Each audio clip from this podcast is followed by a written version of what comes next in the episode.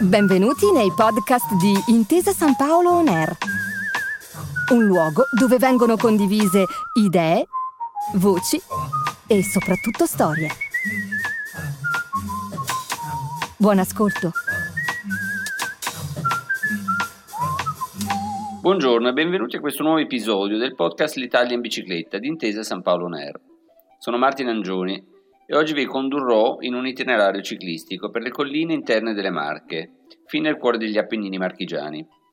Partiamo dalla piazza centrale di Esi, antica città, le cui leggendarie fondazioni si fanno risalire a Esio, re dei Pelasgi, giunto qui dall'Arcadia nel IX secolo a.C. Da qui deriverebbe lo storico appellativo città regia, di cui Esi si fregia da tempi immemorabili. Nella piazza principale di Iesi nacque il 26 dicembre del 1194 Federico II Hohenstaufen. La madre Costanza d'Altavilla, moglie dell'imperatore Enrico VI, stava tornando in Sicilia quando proprio a Iesi ebbe le doglie.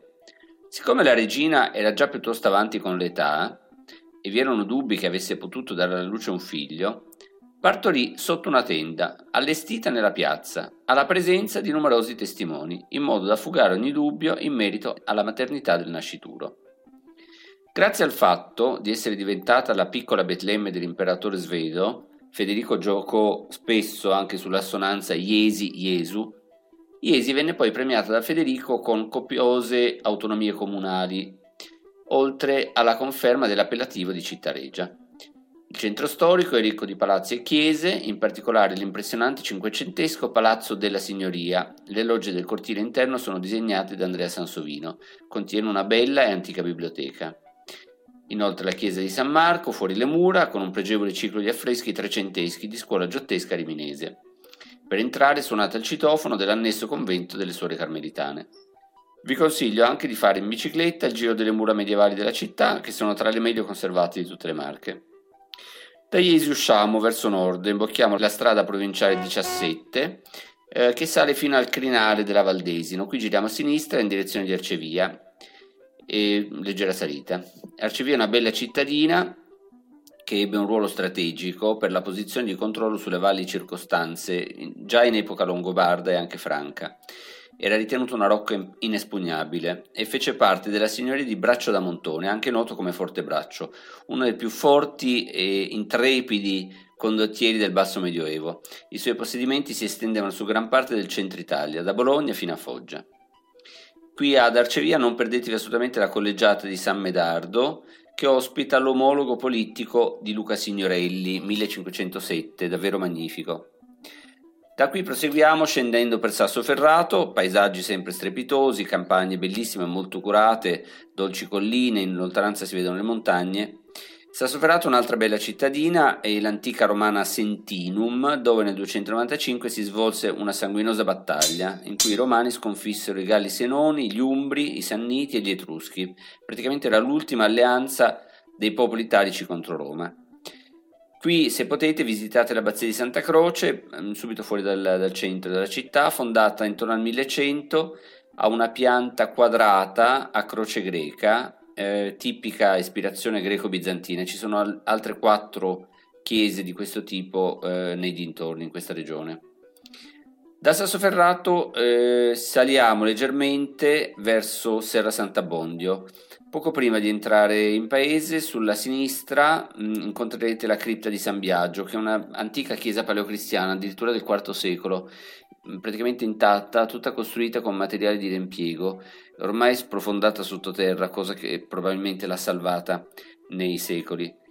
Eh, da qui eh, proseguiamo eh, in direzione del monastero di Fontavellana. La strada diventa più stretta, sale lungo una piccola valle piuttosto selvaggia e remota, completamente coperta di boschi, e continuiamo a salire fino a raggiungere le pendici del Monte Catria. Qui a circa 700 metri di quota incontriamo questo antico luogo di preghiera, fondato intorno al 980 da monaci che verranno influenzati eh, dalla regola camaldolese e celebre il priore eh, San Pier Damiani che guiderà il monastero dal mh, mm, circa 1040 e sulla facciata dell'abbazia vi è una lapide che recita alcuni versi di Dante della Divina Commedia. Tra due liti d'Italia sorgono sassi e non molto distanti alla tua patria, tanto che troni assai suonano più bassi e fanno un gibbo che si chiama Catria, di sotto al quale è consecrato un ermo che suole essere disposto a sola latria. Sono i versi del ventunesimo canto del Paradiso. Dante visitò eh, probabilmente lo scriptorium e la biblioteca dell'abbazia, mh, mm, forse nel 1316 o 1318, quando si trovava ospite di Bosone da Gubbio. Era una biblioteca celebre già in tutta Europa nel Medioevo e quindi probabilmente il sommo poeta fu, fu ospite dell'abbazia.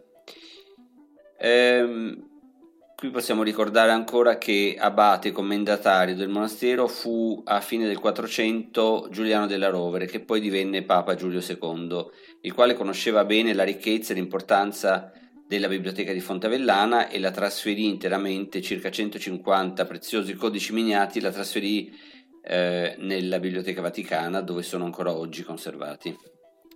Scendiamo, visitata la, l'abbazia, scendiamo lungo la strada da cui siamo saliti e dopo circa 4 km però giriamo a destra e seguiamo le indicazioni per l'abbazia di Sitria. È una strada che entra prima nel bosco, fa alcuni tornanti, sale e a raggiungere una specie di pianoro con ampi pascoli, una vista meravigliosa sul Monte Catria e sul Monte Cucco. Qui incontriamo una piccola chiesa che è quello che rimane del cenobio fondato da Romualdo nel 1020 eh, resta questa piccola chiesa romanico-gotica molto semplice, con una volta ogivale all'interno, presbiterio rialzato con gli otto gradini tipici delle abbazie benedettine e una cripta che ha un'elegante volta sostenuta da un'unica colonna romana con un capitello corinzio che provengono probabilmente dagli scavi della vicina città romana di Sentinum. Dalla cripta si accede direttamente alla cella in cui visse in eremitaggio Romualdo. La chiesa è immersa in un paesaggio totalmente intatto, non si vedono altri edifici a perdita d'occhio, il silenzio è totale. Lasciamo questo eremo e scendiamo verso Isola Fossara, poco dopo a destra un bivio e seguiamo le indicazioni per Cantiano. Stiamo in pratica girando intorno al Monte Catria, che ora salendo verso Cantiano vediamo dal lato occidentale. Siamo immersi nei boschi, non si vedono altro che montagne, alpeggi, ripide falesie e la strada mh, attraversa delle gole abbastanza profonde. A Cantiano possiamo ricordare una scoperta importante, vennero ritrovate le tavole eugubine, eugubino deriva dal nome latino di Gubbio. Sono sette tavole in bronzo del III secolo eh, a.C., trascrizioni di documenti molto più antichi che risalgono probabilmente addirittura al primo millennio, nelle quali eh, sono descritte le pratiche rituali, augurali, divinatorie e i sacrifici che bisognava fare alle varie divinità degli antichi popoli umbri, cioè popolazioni pre-romane dell'Appennino, che allora erano legate a, a Piceni e Sabini. Vennero eh, sottomesse dai romani nel III secolo e fu allora che decisero di trascrivere quella che ritenevano probabilmente la loro identità, la loro cultura, su tavole in bronzo in modo che potessero durare.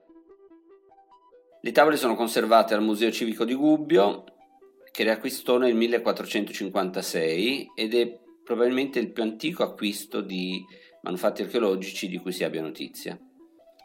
Qui a Cantiano incontriamo e imbocchiamo l'antica Flaminia verso nord, costeggiamo il fiume Burano nel quale si può fare il bagno, ci sono delle bellissime pozze di acqua trasparente piuttosto fresca.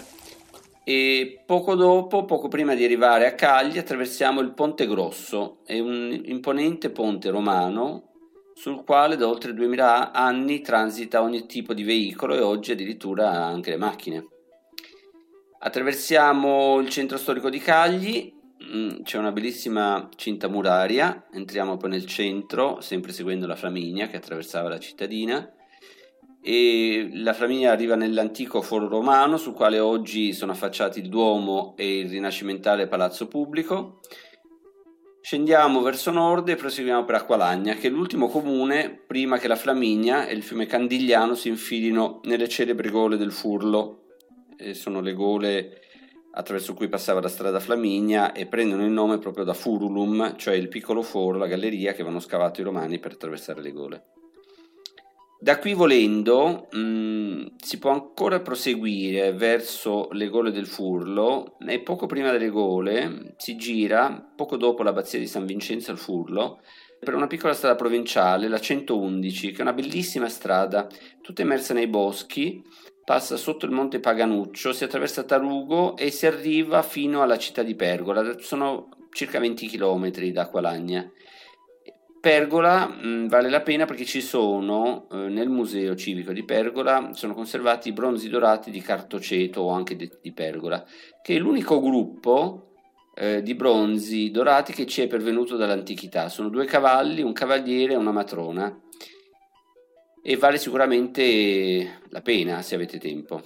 Comunque, eh, invece, il nostro giro da, da Cagli eh, e Acqualagna prevede di girare invece verso sinistra e salire a Urbania, una piccola città ma molto bella, diede i natali al celebre architetto Donato Bramante, faceva parte del Ducato di Urbino. E vedrete moltissime belle chiese, palazzi, c'è un palazzo ducale, molte piazze, portici, case antiche e è veramente una bella cittadina. Mm, la lasciamo a malincuore per salire verso la nostra ultima tappa, Urbino, seguiamo il tracciato della vecchia statale 73 bis, sono circa 20 km, i primi 3-4 in salita, ma è un puro piacere, è una strada che sembra disegnata da un artista, è un tracciato pieno di curve e tornanti perché segue il crinale mh, della, delle colline sulla valle del Metauro.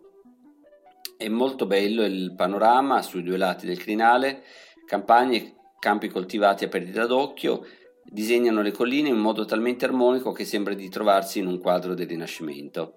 La riva Urbino è un vero colpo di teatro, eh, c'è un magnifico colpo d'occhio sulla facciata occidentale del Palazzo Ducale e a questo punto non mi resta che lasciarvi eh, a godere le bellezze di uno dei centri più famosi del Rinascimento italiano. Le Marche credo siano davvero una delle regioni più sorprendenti e forse non abbastanza conosciute del nostro paese Spero con eh, questo podcast di avervi dato almeno un'idea di tutto quello che c'è da vedere e da scoprire in questa regione.